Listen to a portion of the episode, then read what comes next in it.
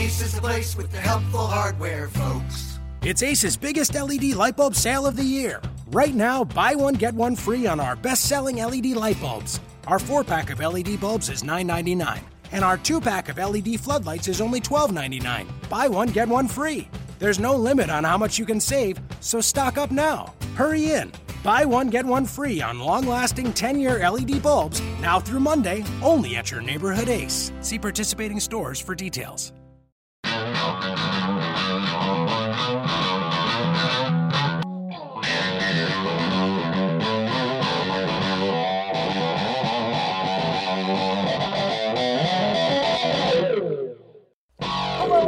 And welcome to another edition of the Orlando Magic Daily Podcast. This is Orlando Magic Daily co-editor Philip Rossman Reich. I am joined, as I usually am on this podcast, by uh, our good our good pal and co-editor uh, Brett Roberts. Brett, how are you doing this evening? Pretty good, pretty good. I'm glad spring's here. It's it's it was long waited, you know. What what what is what is spring? There's there's I mean it, it, there's there's a little it's a constant I- summer in Florida, but I'm not. Yeah. I'm not. I'm not Well, I was anymore. gonna I was gonna say uh, Brett Brett isn't located in, in Orlando like I am.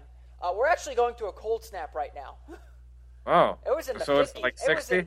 It- oh yeah, it's, it is 60 actually, but it was in the 50s yesterday. So so that's that's that's cold for us.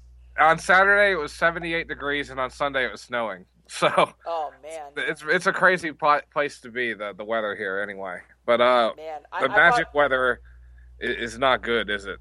I mean, it's well, we'll get into it. I, I brought a sweater out yesterday. I was I was very proud of myself. But yeah, uh, the Magic are in an interesting spot, and, and we want to talk a little bit about what to expect the rest of the season. They're game 70, so they've got 12 games remaining this year. Um, so you know, we wanted to get together for a podcast, kind of update where things are at maybe re, maybe look back at the season a little bit and, and talk about what they can still do with these last 12 games or, or whether it's just time to kind of pack it in and do nothing with these last 12 games. Um, they've, they've slipped down now to 12th in the East. Um, they fell behind uh, the, the Milwaukee Bucks. The Milwaukee Bucks caught them. They're now 29 and 41. That winning record dream that Scott Skiles had at the beginning of the year uh, is more or less done with one more loss. Um, if I, my math is correct, which it sometimes is not, they're uh, they're six losses or six Chicago wins away from being eliminated from the playoffs. It might actually be five. Um, they play Detroit tomorrow. Detroit needs to get to 42 as well, so it's actually five. Um, they're five win, five losses or five Detroit wins away from being eliminated from the playoffs officially. Uh, in, in 12 games, that seems pretty certain it's going to happen.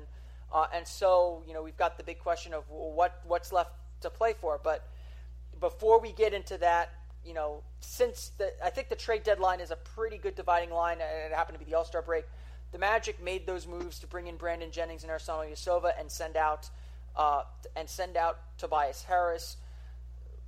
I don't know if we've talked on the podcast since then, but what were your general impressions of the move now that we've now that we've been with it for about a month? What what what do you see from from those players, and is there any hope that they'll stay on this roster past the end of this year? There's little hope that they'll stay on the roster, but not none. Um, I mean, I, I already knew what to expect really from both of them, so there's no real surprises. Uh, Jennings certainly can put put the ball in the basket sometimes, but his, his percentages are still low. Ilyasova is kind of a one trick pony. I mean, they're they're good role players, but are they any better than any role players that we might choose to retool tool with otherwise? I can't say necessarily they are. Um, so I mean, it's it's a good little stint they put in, but I, I don't think that either of them are like must haves. You know. Yeah, I, I I'm in the same boat. Um, Brandon Jennings has actually played a little bit better than I expected him, but mostly since uh, since he took over the starting role from Elfrid Payton with Elfrid's uh, sprained elbow issue, um, knocking him out of the lineup. Uh, he's he's done a good job getting the Magic into their offense, and with him being a free agent, I'd be interested maybe to see him come back at, at a much reduced salary, but I'm not you know, banging down the door to do it. Uh, he still does a lot of things that I expected that he would do that would frustrate me, mainly dribbling around aimlessly for about uh, for about eight, nine, ten seconds, and then hoisting a mid-range jumper that that's contested. Um, not a huge fan of that. Um, I, don't, I, don't, know who is. Um, Ilyasova, no. well, I think his defense has been okay. I think he hedges, which which not a lot of Magic players do. Um, yeah, he's just. I, am not.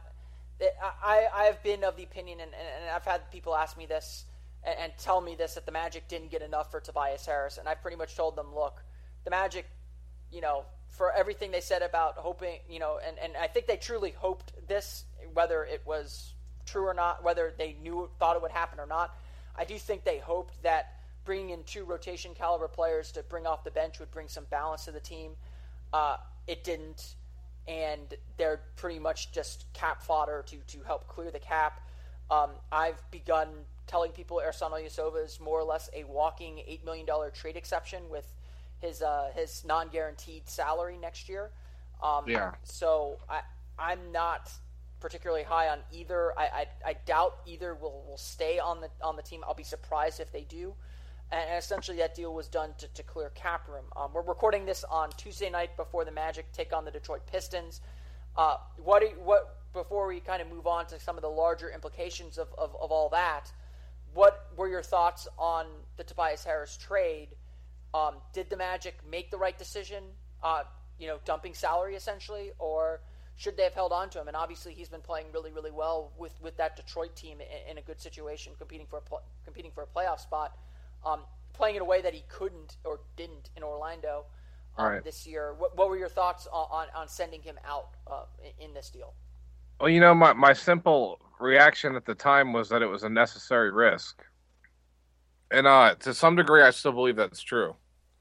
I, I think that uh, the team was never going to make any drastic change, changes t- towards the better without getting in some a couple max contracts. And the problem was that you pointed out, and a lot of people pointed out, and that Tank Commander was first to point out. Probably, uh, our our buddy Tank Commander is is Zach Zach, Zach Palmer. Palmer yeah. yeah. So anyway, is that is that we're not guaranteed to get anything with that money. You know, it might it might just be a bunch of cap room that never gets spent on any great player.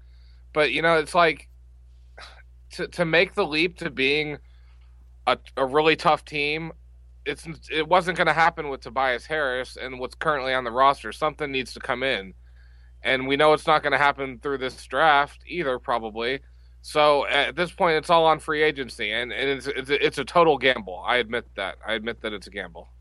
Yeah, and, and I, I certainly thought it was a gamble too. Um, not necessarily a gamble I thought the Magic were, were quite quite ready to take, and I think we'll we'll get into that in, in, in just a moment here.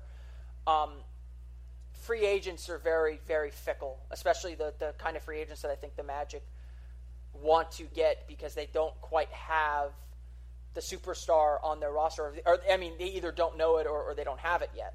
Um, it, it, certainly right. hasn't revealed itself in many ways, and they get very, very fickle about where they decide to play and, and who they decide to play with. And essentially, I think the Magic are going to have to take a risk on a guy like they like they did. I mean, and, and this is maybe the wrong example because it worked out, but um, they're going to have to take a risk and, and, find a find a guy like Tracy McGrady who's about to break out like they did in 2000. Um, they're going to have to, you know, an example that didn't work out was like a Tyronn. I mean, Tyronn Lue was not at the same level, but the Magic signed Tyronn Lue saying, here's a backup point guard for the NBA champion Los Angeles Lakers who seems ready to take on a starting role. He wasn't. Magic paid the price for that and moved on within a year, but they paid the price for it. And, McGrady and loved that. Huh? McGrady, McGrady loves some Tyronn Lue. he wanted to drag him with him to Houston. Yeah, I think I think I think the Magic chained chained Tyronn Lue to, to Houston, chained Tyronn Lue to, to Tracy McGrady and sent him to Houston. Um, uh-huh. But like, I mean, that's that's the risk you take in free agency is when you're asking guys to step up and roll.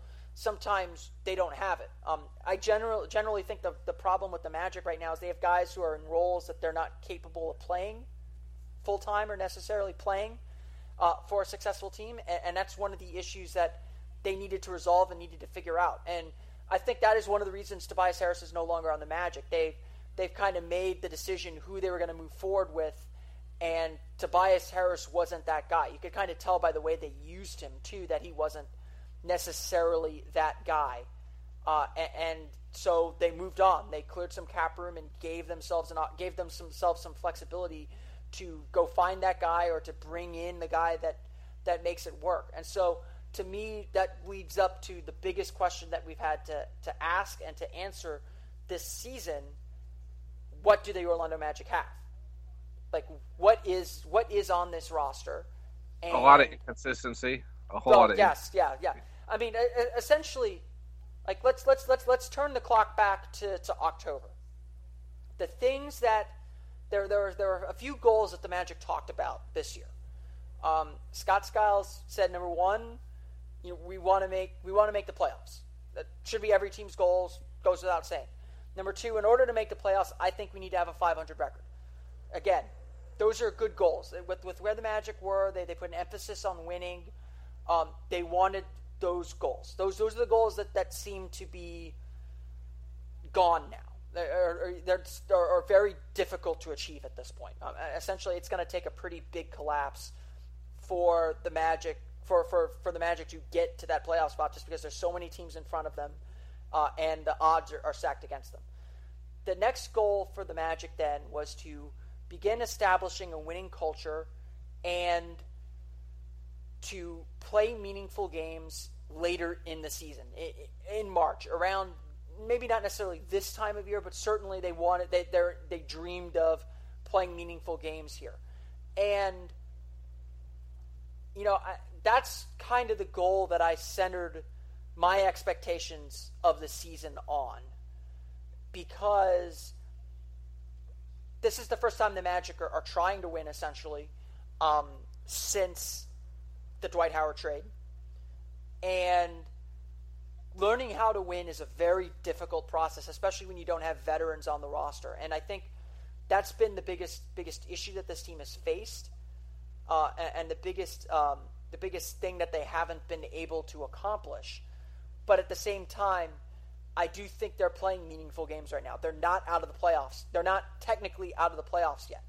Scott Skiles can, can go to his team and say, hey guys, we've got to win tonight, or we're out of the playoff, or we're not making the playoffs. And, and like after the All Star break, he said, final, what was it, final 30 games? He said, we've got to go 18 and 12, I think, to or we got to win 20 game, 20 of these thir- last 30 to make the playoffs. 10, yeah.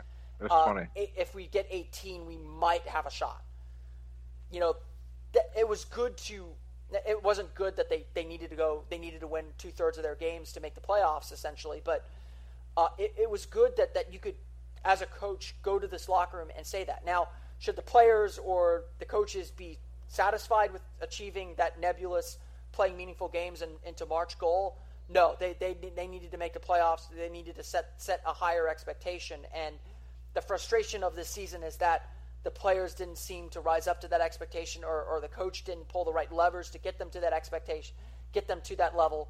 But when I look back at the season, when I look back in, uh, from, from the goals that, that this team set in October, I don't see full progress or the full step forward that the Magic wanted to take, but I do see a step forward. And to me, that says a lot about what this, where this team is at and what they're trying to do and where they can and where they can go and what they need to do to build to next year. Um, I've been talking a lot here, so what, what's what's your reaction to all that? How, how do you, how do you break down this this season so far in light of maybe preseason goals before we get into shifting expectations and, and all that? I think I'll introduce the elephant in the room. Sure. I'm, I'm let him come in that is that the Magic were 19 and 13 when the calendar year rolled over, yeah. and we were shifting our expectations to something far bigger. Because yeah, before the season, me and you both said 32 to 35 wins. We agreed, and they still are going to be right in that range. They should. They should hit. I so, mean, I had them at 35 wins. That's a 10 win improvement. They should hit that. Yeah, still. they'll be they'll be close to that. So yeah, I mean, like in terms of wins, did we get what we wanted from the season? Probably. Yeah, but it's just the weird way in which it happened the way that it toyed with our emotions when Scott Skiles won December Coach of the Year and things looked really promising and people were all talking about the Magic. And now people aren't looking for the Magic on League Pass anymore, you know? They are when Aaron Gordon's playing. But, uh, well, when, but... when Aaron Gordon's playing, like th- things just change radically. I mean, he's been the biggest revelation of this meaningless stretch of the season. You know, the meaning he's been the meaning in it. Yeah, for sure, for yeah. sure. And and um, so then I guess I guess then the next question on that point is what happened? How do, how do we how you know we're, we're getting close to the end of the season here. We can we can deconstruct it a little bit. What do you think happened to go from 19 and 13 heading into January to 2 and 12, 21 and 25 at the end of January, and completely out of the playoffs. What what was you and I both noticed when it happened, though. We noticed oh, when yeah. it happened. We noticed exactly when it happened and could tell what it was. It happened, the, the it accountability, December. The accountability factor fell through the floor. Players weren't giving a crap anymore about one another or the or or about their own play. And when when you lose that accountability, the defense is going to go to crap, and it did. It went it went downhill fast. You know, it, accountability's been been an interesting word that's been thrown around all season. Um, you know, I, I, know Rob Hennigan's thrown it around. I think Magic CEO Alex Martins has thrown it around. Scott mm-hmm. Skiles has certainly thrown it around. He, he, he wants to hold players accountable to a certain standard. Um, I, to me, the issue isn't necessarily. I mean, I think accountability is certainly a part of it. Um, but we were seeing even in late December some cracks in, in the defensive veneer. Uh, the, the team just didn't seem committed. Necess- not not. I don't want to. It's almost like they thought they were going to succeed, but without having like really have built that reputation already amongst anybody, not even themselves. You know. Yeah, I, like I, there's I an expectation. Kind of see that. I you know some of it was. I, I think to, to put it in kind of simplistic terms, they just kind of expected it to happen instead of necessarily doing the kind of gritty, dirty work that it actually took to build to build what they built in the first two months of the season. Right. Um, you know, I've had this conversation with a few people. I remember Skiles kind of hinting at this, and, and I, I, I think I pressed him a few times on it. Um, but my impression was you know, the Magic were playing really well, but they weren't always crisp and clean with their very simple defensive principles. And uh-huh. so Skiles couldn't add wrinkles. He couldn't make adjustments. He he, didn't. Tr- and, and, this is another word that I've thrown around a lot uh, when explaining rotation decisions and and ex- trying to trying to find some reason for why um, things are happening the way they're happening on the floor. Um, it, it didn't feel like Skiles trusted the players enough with the base defense executing it properly to make in-game adjustments. Like he said it a few times early in the season, we would tell the players to do something in a timeout, make an adjustment, and someone someone or the whole group just wouldn't do it. Mm. And, you know, if you're messing up something that basic and you've got to work on something that basic, that becomes a problem. That yeah, becomes, I mean, he's, he's not he's not there to babysit them and teach them the fundamentals of basketball. Yeah, I mean, and, he, and he's got to a little. I mean, he he had to a little bit um, in training camp, but it seemed like once they left that that training camp environment um, and kind of the newness wore off, and teams figured out how to attack them. The Magic just didn't know how to react to it. And you know, maybe I'm reading the situation wrong, and I very well could be, but that was my impression of of things. Is, is they they just didn't know how to react to it, and then that's when perhaps three years of losing came in, and bad habits started sinking in, and guys started playing for themselves a little bit too much, or you know, I, trying, I think... to, trying to overdo things in some ways. Um, I think the parts the parts are kind of weak in some places too. You know. Oh yeah, there's there, yeah. there's definitely a roster issue too. Yeah, I mean, like you, if you look at it like a snake, the head of the snake is Elfrid Payton, and his defense has been pretty poor on ball all season. And it his pick off, and roll defense has been horrendous. Cliff. Yeah.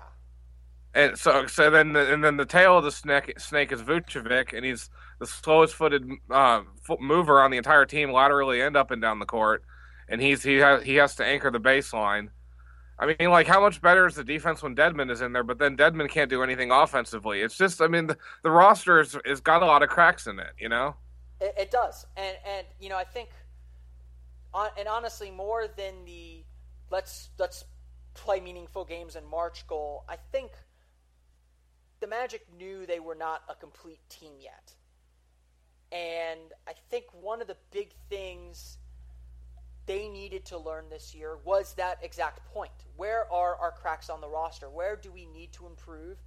And which guys do we need to, to keep on our roster moving forward? How do we make this team better? And obviously, to make the team better, you've probably got to give up something valuable in return. And we've learned that with, with Tobias Harris, I think. Um, but you know, one of the, I mean, that's one of the big questions we need we needed to ask is we need or we needed to find out. Not we needed to find out is, you know, can this roster win in a win in a, in a coach expecting wins, pushing for wins, you know, telling telling guys you've got to do this this way for us to win. You know, like with with all that in play, how would this team respond?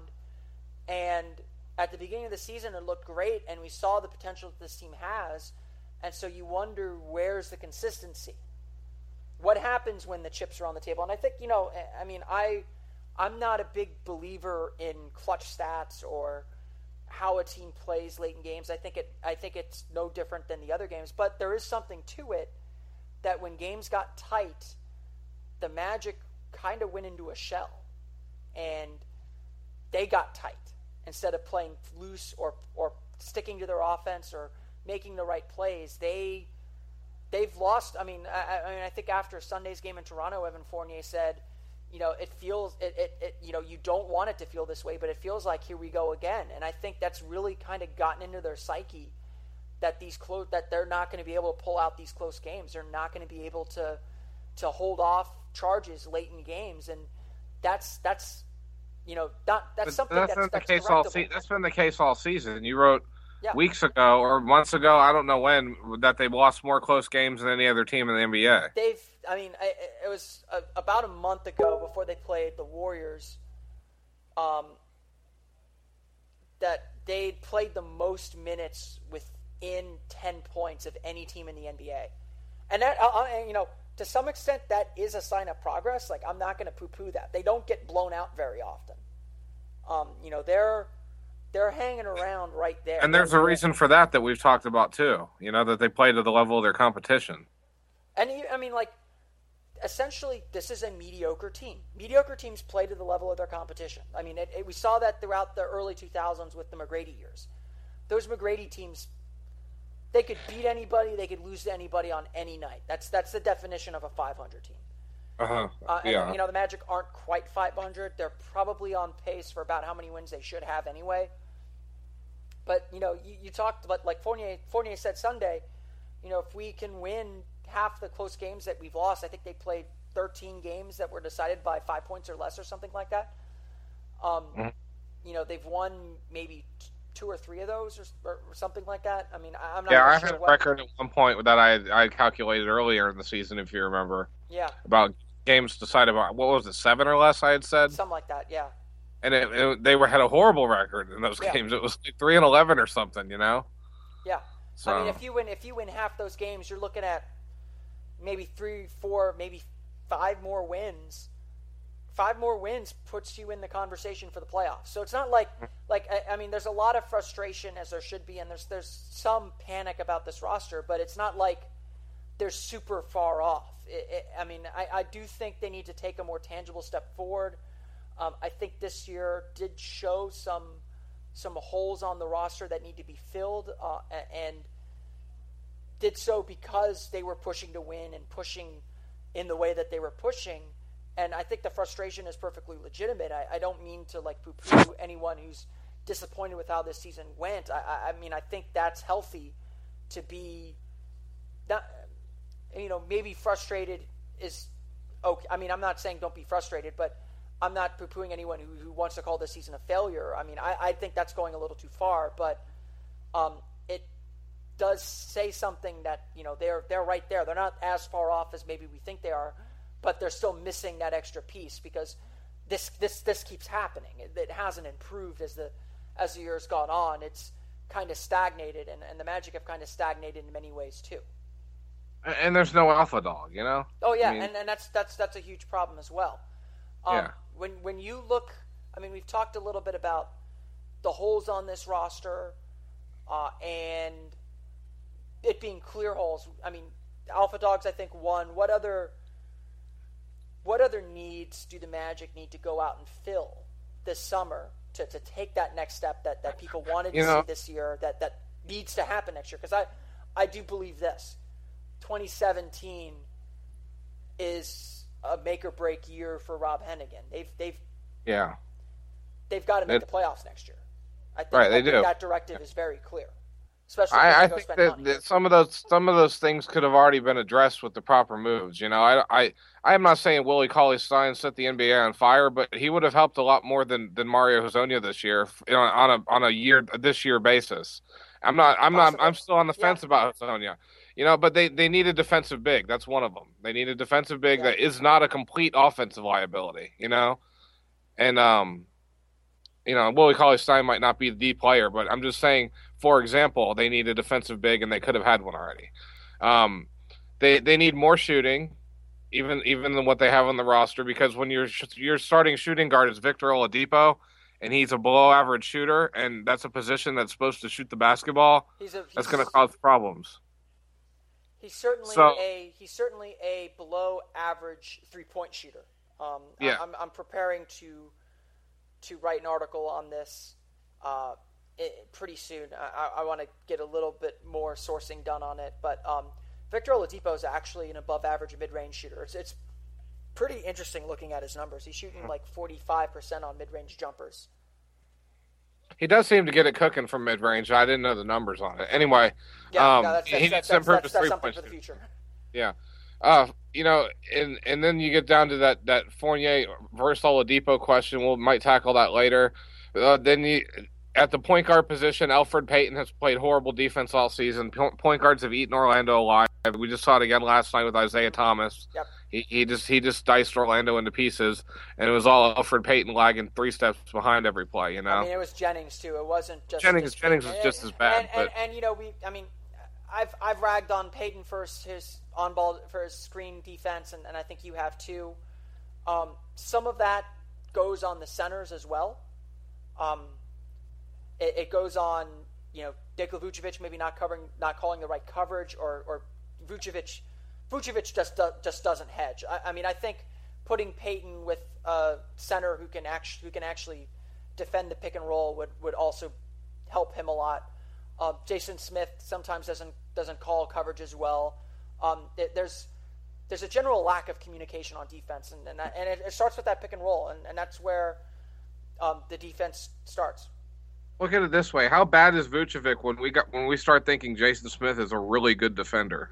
Yeah, Yeah, I mean, because that's what we're thinking. and He's not. He's not. He's just he's playing pretty good defense, and Vucevic is that bad that we're actually thinking Jason Smith is, is all NBA. You know? Yeah, and, and my and my first my first in, my first thought when Ilyasova came was it's nice to have a big that can hedge because Ilyasova does Yeah. hedge pretty well. I mean, He defends Yes. the pick and roll well. I mean, he does a few well. a few Yeah. things pretty well. I'm just saying he's oh yeah, a yeah, yeah, yeah. replaceable talent. That's all. Oh yeah, no, no. I, I was watching some tape this for for the article I did on Mario Hezonja, and uh, I was watching some tape on on the on the article I wrote about Mario Hezonja this afternoon, and I, I was ready to to blame Hezonja for dribbling into a trap, and I was watching the tape again, and I was just like, Ersan didn't even bother to set the screen.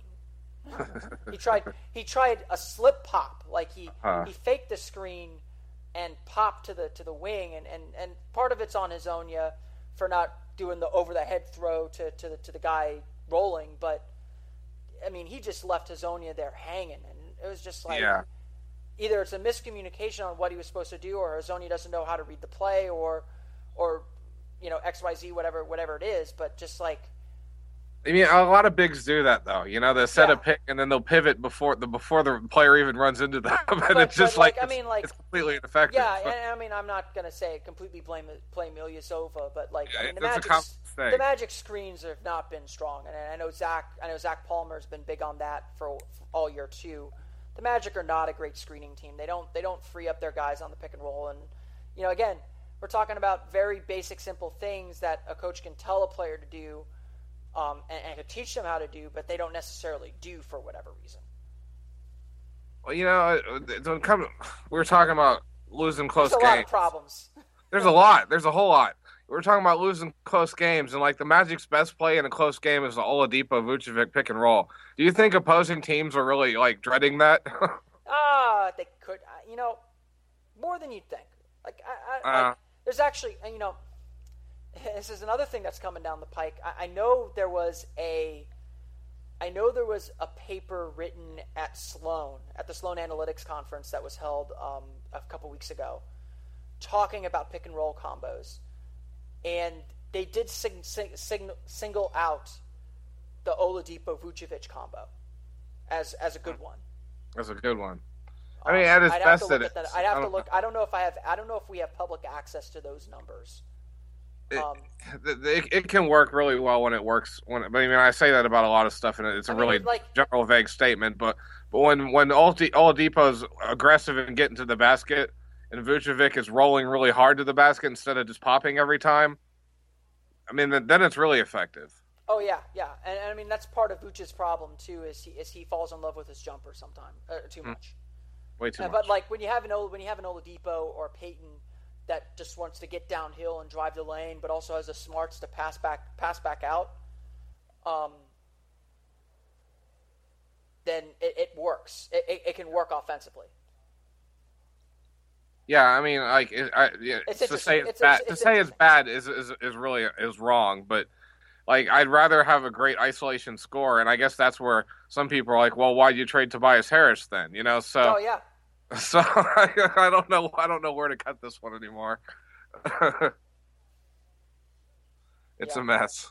Yeah. Uh yeah. But I mean again, like this is the these are the questions that the Magic needed to be asking and needed to get some answers on, in my opinion. So what do the Magic have in Victor Oladipo? Is he is That- I mean, that's- I- that's I- essentially it's essentially like and the reason I want to single out maybe Victor a little bit. Um, he, he was the number he was the number two pick in his draft. He's he's you know kind of the face of the franchise in, in a lot of ways. Um, he's had this strange season. Like he's starting to come back around and play at maybe the level we expected him to play at all year. Um, but uh, I mean, at this point, the best thing Victor Oladipo could do for the Orlando Magic is to go to that Team USA camp and recruit. there's not I don't there's not going to be a Team USA camp this summer.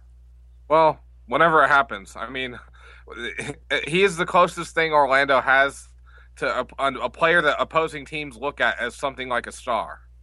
Yes, yes, and and he started So playing. if but he, somebody's going to reel in it. another talent, it's him. Um, what what do you? I mean, yeah, and I think he's going to be him and Aaron Gordon are the big selling points um, in in this group eh, on this team. Um, you know, I wrote about this a little bit yesterday, coming out of off his game against the Celtics. What do you make of Victor Oladipo in the last 10, 10 12 games? Uh, I mean, like it feels very much like the end of last season when we started believing a lot in him. What what I mean, does he what does he have that, what does he have left to prove this year? Is this He has to continue. He has to carry it into next year. I mean, like last year, you had you had you had assigned uh, the piece Victor Oladipo's star turn. I'm like, sure, I'm all over that, you know, and I wrote it, and uh, and we thought it happened, but but it didn't.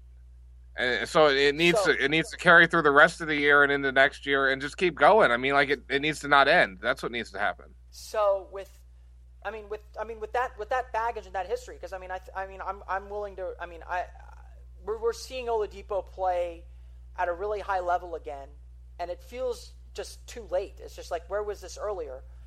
Um should we believe this then? If cuz cuz essentially and, and I may people may It's like the guy that goes back with his girlfriend after two or three times Well, of being no, cheated. it's, it's it's it's this is year three of Victor Oladipo. He Yeah. is, he's eligible for an extension this summer.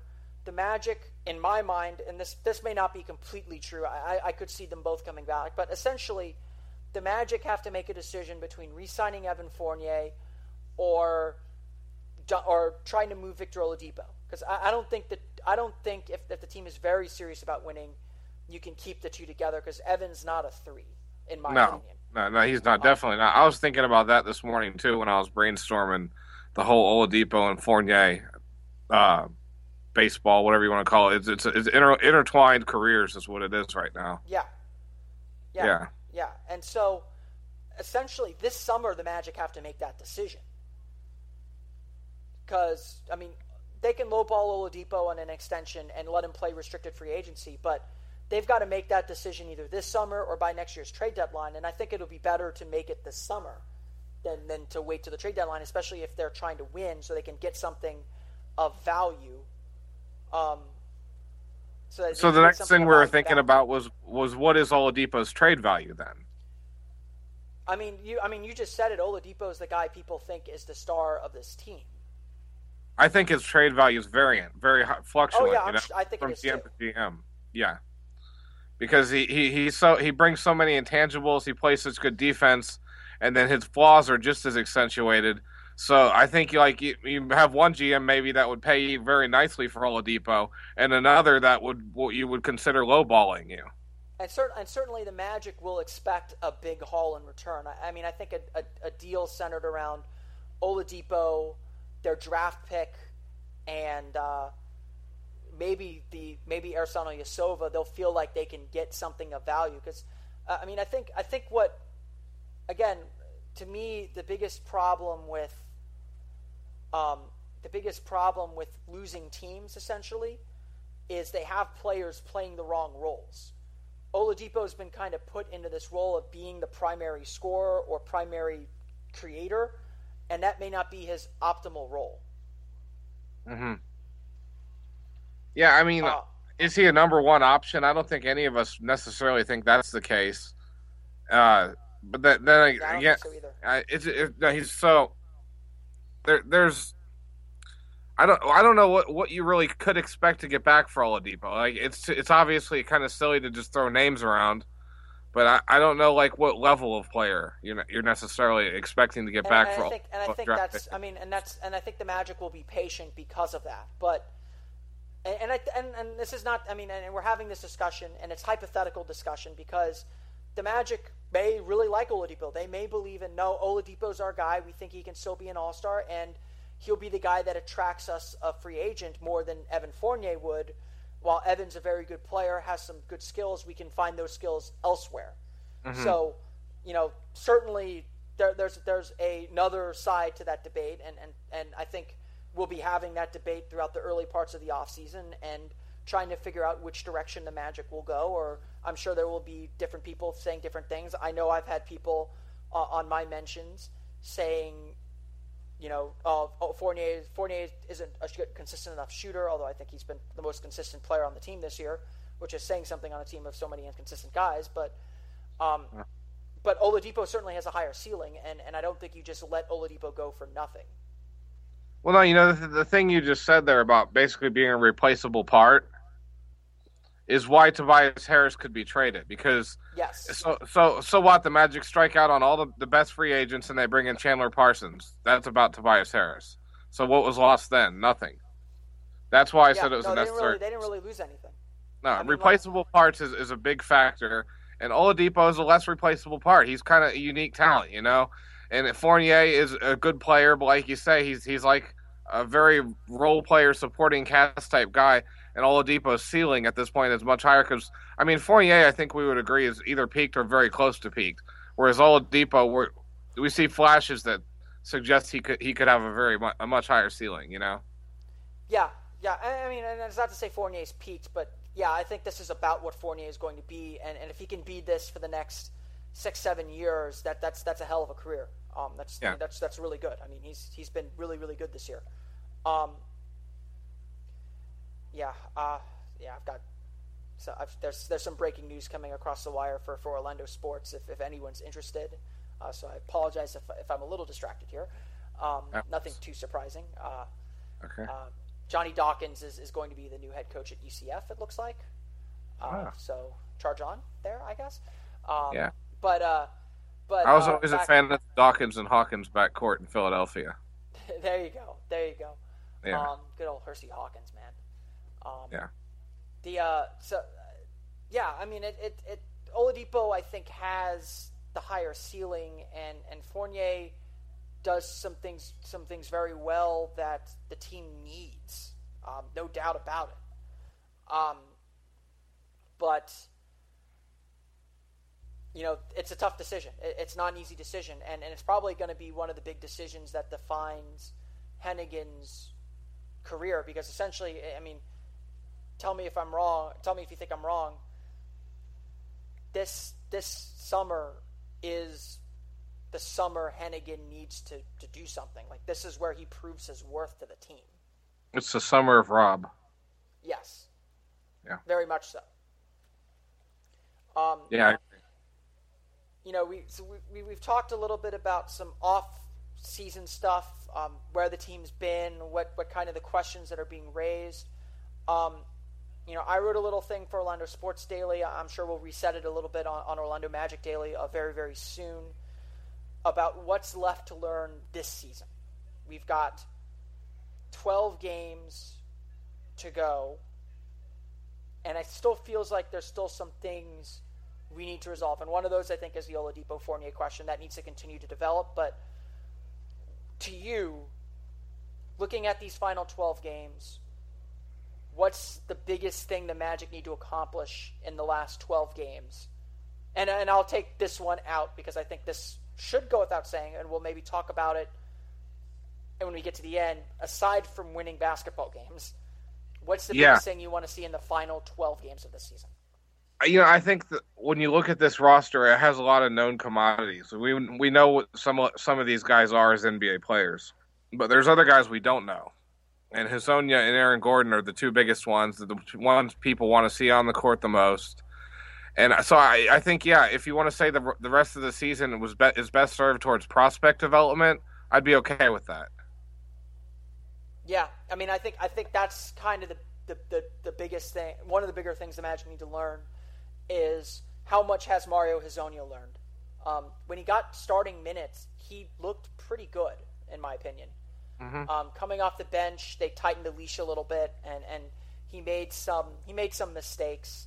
He's been making some rookie mistakes, and, and they've they've kept him pretty pretty tight, and, and they've they've not let him kind of make some of the repeated mistakes maybe. But um, even in the even in the uh, quest to get wins I, I do think it is time to, to let mario off the leash a little bit and let him play um, a lot more uh, maybe not a lot more but certainly play more um, it just feels like it's time um, you know you don't have as much to play for you got to see what he can give you you got to let him kind of put everything together um, I, I'm curious to see what he does with more meaningful playing time and even maybe some late game playing time. Uh, of course, the issue is who do you take out for him? There, there isn't a clear answer to that either. Uh, but it, it's time to let Hezonja play through mistakes a little bit more and get himself comfortable, more comf- not more comfortable than he already is, but get himself into a we're trusting you, we believe in you, we, we, we have confidence that you will do will do this, or you will be this player go show go show us. And if you mm-hmm. make a mistake, that's okay. Just make a better play the next time. And, and maybe they've treated him like that, and he just hasn't it hasn't clicked for him. But I, I do think they need to play Hezonja more, and, and even play Gordon a little bit more. Uh, yeah, the shouldn't be an time for for them to not play. the time for really reactionary coaching from Skiles is over now. You know, the kind of stuff. By that I mean the, the kind of stuff. Oh, uh, player X turned it over two out of three possessions. They're out of the game. That, For that certain the, the time for that is past. For Hezonja, for Aaron Gordon, for, yeah, that's done. for, That that for. Oladipo, for Oladipo, all the young guys that that that are are trying to flourish right now. They need they need to give be given the, the leash to do so. You know, let off the chain like you're saying, and and you you can't learn when you can't when you're getting pulled and not getting consistent minutes. You know, like the two minute stints and then you're back for four minutes later. You know, that's that's not quality playing time. No, no, they definitely need the time to get into a rhythm and and Gordon struggled with foul trouble of late, and that's why his minutes have, have come down a little bit. He's he's kind of slipped a little bit defensively. Um, Hezonja's had some issues with turnovers lately, and I, I, I get from a winning perspective why that they have the quick leash, but uh, you know, I'm someone that believes the team should still be trying to win. I think that's that's a valuable goal in and of itself. They don't want to create bad habits, but at the same time, um, it does feel like I agree. It, it's time to let them play through mistakes. Let them be the focus. You know, not not verbally guarantee them 20 minutes, but give them 20 minutes, 25 minutes a game to, to, to at least for Hezonja to play that much and and just go play. Frankly, that, I mean, I think that's been the biggest thing with Hezonja is he's he's been looking over his shoulder a lot this season and hasn't been able to just play. I mean, eh, how I mean, how do you look at Hezonja this season? We didn't get to see enough of him. That's that's my biggest conclusion.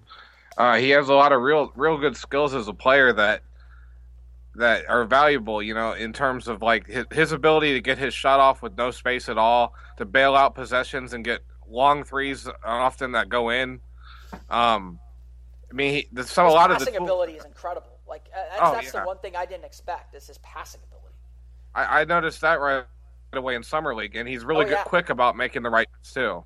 So, like, yeah, the tools are there for him to be a very good player. How good? I, none of us have any idea.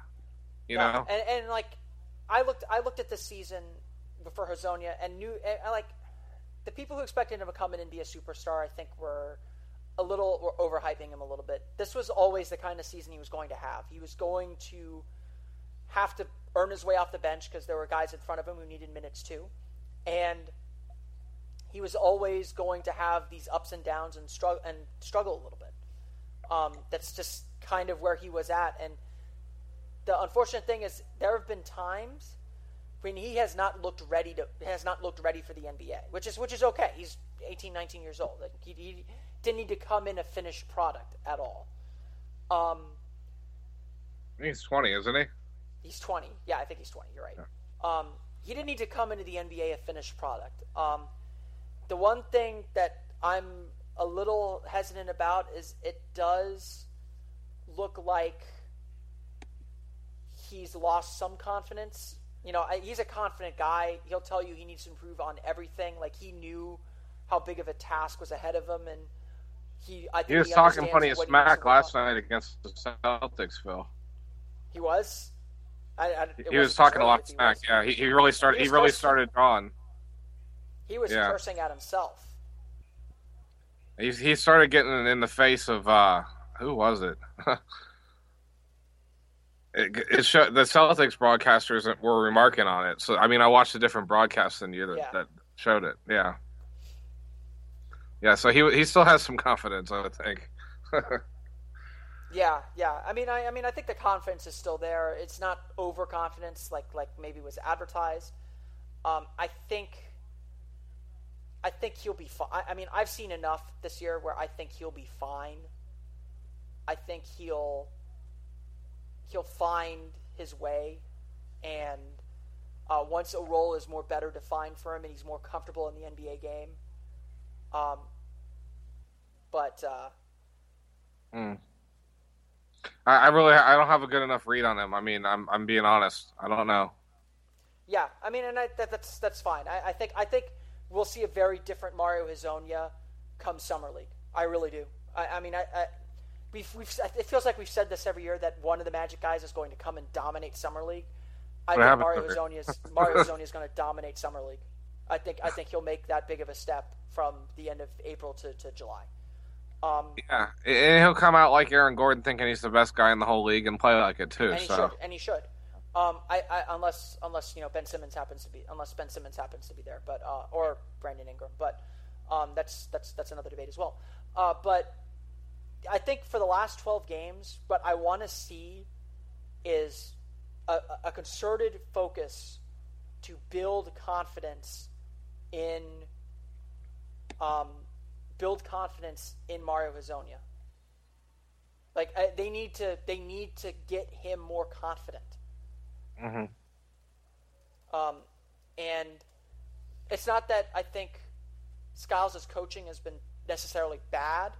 Um, it's not like it's not any of that, but I do think you know they need to put him in situations where he will succeed, and that's kind of what they've tried to do in some ways throughout the season, but they need to challenge him, but also help him succeed a little bit more in these final 12 games and give him the opportunity to do so.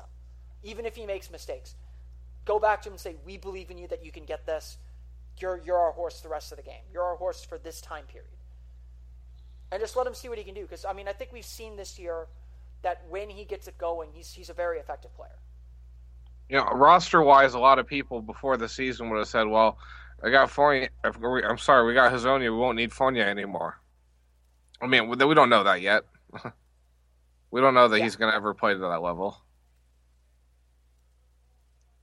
Yeah, yeah, we'll we'll we'll see. And I mean, I think I mean, I think that's the biggest frustration from this entire season in many ways is we don't know we still don't have clear answers about most of this roster. Um, and that's that's something they have to continue to, uh, to, to answer. To be frank, they have to continue to uh, they have to continue to find those answers and, and answer those questions as best they can. And so that's maybe that's maybe what the final twelve games give the most information about, really. Um, so it's it's it's definitely tricky. Um, I, so that gets us maybe to, to our final point of the evening. In sure. these final 12 games, what is the main goal? Because, I mean, there, there's a debate among Magic fans. I, I know where I stand on this debate. I, I mean, I've said it here. I think the Magic need to continue to push for wins. I don't think there's much use in tanking at this late stage of the season. Um, I think it sets the wrong tone for the players on the roster and the culture of accountability that they're trying to build to purposefully lose games. Um, certainly, playing your young guys more maybe means you lose a little bit more, but again, everyone on this team is young. When we're saying play your young guys more, we're saying play Elfrid Payton more than Brandon Jennings, or play um, play Aaron Gordon over Ersan Ilyasova. I mean, we're not we're not talking we're not talking anything super crazy here. Um, as far as playing your young guys, the young guys are the guys that should help you try to win. And so you've got to let those guys try and win, I think.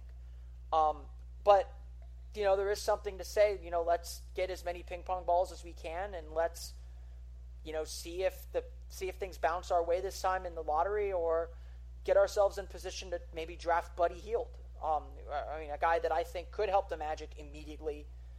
Helps clarify that that question about Evan Fournier because I think he can't play the three, but he does a lot of the same shooting things that Evan Fournier does, and you can bring him off the bench, and I think he'll be effective at the moment he steps on an NBA floor. Um, you know, do, what what do you do with with the with these final twelve games in that sense, or, or does it all kind of take care of itself with, you know, trying to get Hezonja a few more minutes, or, or trying to how does how do, what do you do with it? Where do you where do you fall on that debate? What what what should the team be doing? I mean, no no team steps out on the game to lose out on the court to lose the game. You know. Sure. So yeah, I, think I think the point still remains to get as many wins as possible. Yeah, you go out and try to win every night, and you try to play as a team. You know, not not be playing for stats or contracts, but play, play like a basketball team. If you play like a basketball team and win as many games as possible, I, am pleased with the outcome. That they're they're out there competing. You know, I guess that's it. Compete, really, compete. Yeah, no, and and, and I agree. Um, does are you so then? I guess the, the the more subtle question, or the more complex question: Do you play like a C.J. Watson late in the game over Elfrid Payton or Brandon Jennings over Elfrid Payton late in the game, assuming Payton's healthy, of course.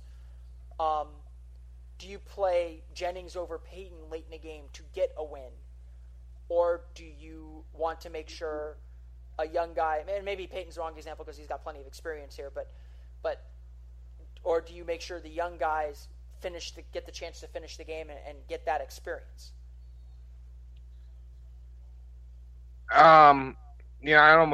I'd even go to say as far as that one is a little situational. You know. Okay. It, in terms of who's playing best that night, because we've already seen Skiles coaches like that, and a lot of coaches do. You know, if Jennings was really having a great night, then he would play before Payton at the end of the game. If it was close, then you play Payton. Something along those lines, you know. Yeah, yeah. No, it's. I mean, yeah, and, and I think Skiles has shown a penchant for one reason or another to try and stick with the hot hand late in games. Um, we, we saw Nicholson finish Sunday's game against Toronto. Um, that was somewhat controversial that he did. Um, he stuck with Ilyasova. That was controversial that he did. Um, you know, it, it, it's been a very strange season. That that's both both in a good way and a bad way. Like I, I think it's strange, but strange in that you know we've gotten some questions answered, or we've we've asked some some serious questions that need to be asked. Um, but strange in that this team could be so much better than they are, and they just they, they just didn't get over that hump that that was right there in front of them. They they they got a little bit further up the hill, but they didn't crest the peak. If no, that, so that now analogy makes sense. It leaves us with the summer of Rob. Yeah. Yep. It it certainly does. Um, but we got 12 more games to go before we get there. Uh, we've gone for almost an hour now, Brett. Um, yeah. I, I, think I think we've about covered everything we need to cover in these in these in these final uh, for for the to prep everyone for for the final three four weeks of the season here. Um, it's, it's been it's been an interesting ride for sure, and, and and I do think the Magic accomplished a little bit of what they wanted to accomplish, if not certainly not all, but but a little bit. And um, I think when you look back at the season, it's it's going to be a transition year. It's going to be a year that you either look back and say, this year taught us a lot and made us the team that we are in 2018, or you're going to look back and say, this these last four years were completely lost. We just we just didn't have we just didn't know which direction we were going and 2016. It taught me a little more as a as a basketball watcher. You know, this season really did. It taught me a little more as a as a student of basketball that yeah. that um some of the things that can most go wrong in a team are some of the things that are hardest to put your finger on. Absolutely, absolutely. Um, some I mean, sometimes teams just don't work, and uh, right. we'll we'll find out exactly where the Magic are headed uh, in, in, the coming months. But uh, let's let's let's get through the final 12 games and see what we can get out of it. There's still still opportunities, and I, I know people hate me saying this, but uh, the playoffs aren't completely gone yet, guys. It's you're not out until you, until they tell you you're out. I thought you were going to say something about Orlando City, so I don't know well, why. I mean, Orlando City is hasn't lost a game yet, so uh, okay. they've only played three. And and I will continue to note Northwestern is still undefeated in the NCAA tournament. The, oh yeah, yeah. You can't lose if you don't play. Remember yeah. that, everybody. Did they um, take an NIT invite this year? Even I, no, I didn't. no, we didn't get we didn't get invited to the NIT. Uh, it just keeps rolling on the good times, huh? oh yeah, yeah. Uh, yeah. Like like I said, like I said, UCF appears to have hired Johnny Dawkins. I'm just coming back from a UCF softball game. Good times out there at the UCF softball complex. Go check them out. Probably the best team on campus if, if you're a UCF Knights fan. Uh, they're they're great group, great group as well. Great group of girls. Um, they're they're they're all fantastic. Uh, as most softball teams are. I love I I, I love softball. Um, yeah, but, you know, Johnny Dawkins was kind of like a much more successful Brandon Jennings. I don't know about that. I don't remember watching Johnny Daw. I, I didn't actually. He was, he was the lefty, and he had a real quick shot like that, but he was good. He was really, really good. okay. Yeah. Yeah, yeah. Um, we'll we'll see how he is as a coach. Um, he was okay at Stanford. Uh, we might we might get some low. I mean, if if anything, Johnny Dawkins being the head coach of Stanford will give the Lopez twins an excuse to visit Orlando more often and we know that they love Orlando because that's where Disney is. Yeah. Um, but yeah, that now now we've completely sidetracked. Uh, Brett, any other words of wisdom before before we sign off here? I mean, I guess my last thing is something I, I feel like I've had to say for years now is that um, this has been four losing seasons now but the Magic have been a great organization and have had their ups and downs, and like things are going to get better again. It's just It might not happen as quick as we had hoped or expected it, especially after a 19 and 13 start.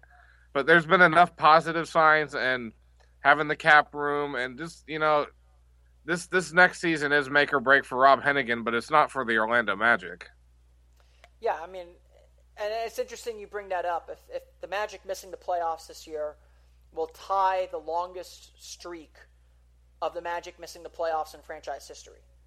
Mm-hmm. Um, they they missed the playoffs the first four years of their existence, uh, and so this will tie that mark. And so this is that you're right. This is a franchise that that doesn't stay down very long. Um, this is actually the longest they've, they've been without an all star now, four years. Um, so, yeah, they, they find a way to at least be in the conversation. And, and what they've tried to do the last five years, they've never tried to do in franchise history. So I, I do applaud them for trying to take a long term view and not taking the easy way out and getting to the playoffs immediately after the Dwight Howard trade. And uh, whether you want to call the rebuild a success or not, um, you know, they certainly played for lottery ball, ping pong balls a lot, and, and didn't strike it rich in the lottery on, on three occasions. Um, and that certainly hurt how they wanted to build. Uh, but you know, I, I, at least applaud them for the intention, if not the execution. Um, you know, I, I, think they really did want to build a championship team and felt this was the best way to do it, and, and it just didn't work out that way. Uh, and so now they're they're trying to pivot and move forward, and they've kept some flexibility. And, and I think the most important thing to remember entering this offseason is they can do a lot. They may not just sign. They may not sign a max guy. They may trade for him. They may. They've got the cap room to absorb a, a big big salary if, if they can find someone to take it, or find someone to give it to them. Um, and so, you know, it's it, it, they've got a lot of potential moves they can make. They they don't have to you know, go conventional routes, and and they don't even have to use the money they've got. They can keep it in their back pocket and use it use it at another time. Um, you know, I think it's important that they don't come back with the same roster again like they did this summer, essentially. Um, and I think it's important that they take a step forward and make the playoffs next year. But uh, it, you know, they're not they're not a team that that that sits that stands pat when they miss the playoffs like this. They they they believed they had a playoff team. They felt they were ready, and they didn't hit that goal. And so now they're going to ask themselves some hard questions and and try to accomplish that, that goal that they couldn't get this year. And I, and I think that they'll take real steps to do it. And so, um, regardless of what you think of Hennigan, regardless of what you think of, of ownership right now, you know, I do think everyone in that organization is committed to trying to, to field a winner, and they're they're gonna they're gonna do all that they can this summer to do that. Whether they're successful in it is, is another question entirely. But the, again, the intention is there. Now they've just got to execute. Yeah. Yeah. So pretty much. That's a good way. That's a good place to leave us off. Um, Brett, uh, thank you for, for joining us again here on the Orlando Magic Daily podcast.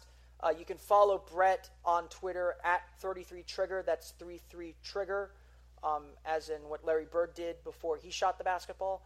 Um, Uh, you can follow me on Twitter at omagicdaily. Uh, you can always follow us there. Visit us at orlandomagicdaily.com as well. We've got a lot of great content. Um, like I previewed some of the things that I'm working on. We've got a lot of other things working on. I think one of our writers is actually writing about the Magic's uh, franchise history and, and, and, some of the successes they've had, um, just to put this this stretch in perspective as well. Um, and, and we've got a lot of other great stuff coming uh, as, as these... that one. I'm sorry. Is that Joe Buckley on that one? Yeah, Joe's. I think Joe's gonna gonna be writing that up uh, in the very near future. Um, you know, we, we got we will have a lot of other great content coming on coming up soon as well. Um, we're not taking these final 12 games off. We're not going to tank. We're, we're going to we're going to try and run through the tape here and, and finish the season strong. So I've got to get to work on I've got to get to work on some things because I've, I've got a post I got to get done. I got to get this posted. So uh, Brett, thanks once again. Uh, it was fun. Everyone... I have some ideas now. So, I mean, we, we know what we're going to look at for these last 12 games. Absolutely. That's and that's, there's, yeah. there's, I mean, like I said, I think there's still a lot to accomplish and still a lot to learn in, in, in these final, in these final games. So, um, for Brett, for Brett, this has been Philip. Thank you all for listening to another episode of the Orlando Magic Daily podcast. One day I'll figure out how to do a good outro. We'll see you next time. Adios. Ace is the place with the helpful hardware, folks. It's Ace's biggest LED light bulb sale of the year. Right now, buy one, get one free on our best selling LED light bulbs. Our four pack of LED bulbs is $9.99, and our two pack of LED floodlights is only $12.99. Buy one, get one free. There's no limit on how much you can save, so stock up now. Hurry in. Buy one, get one free on long lasting 10 year LED bulbs now through Monday, only at your neighborhood Ace. See participating stores for details.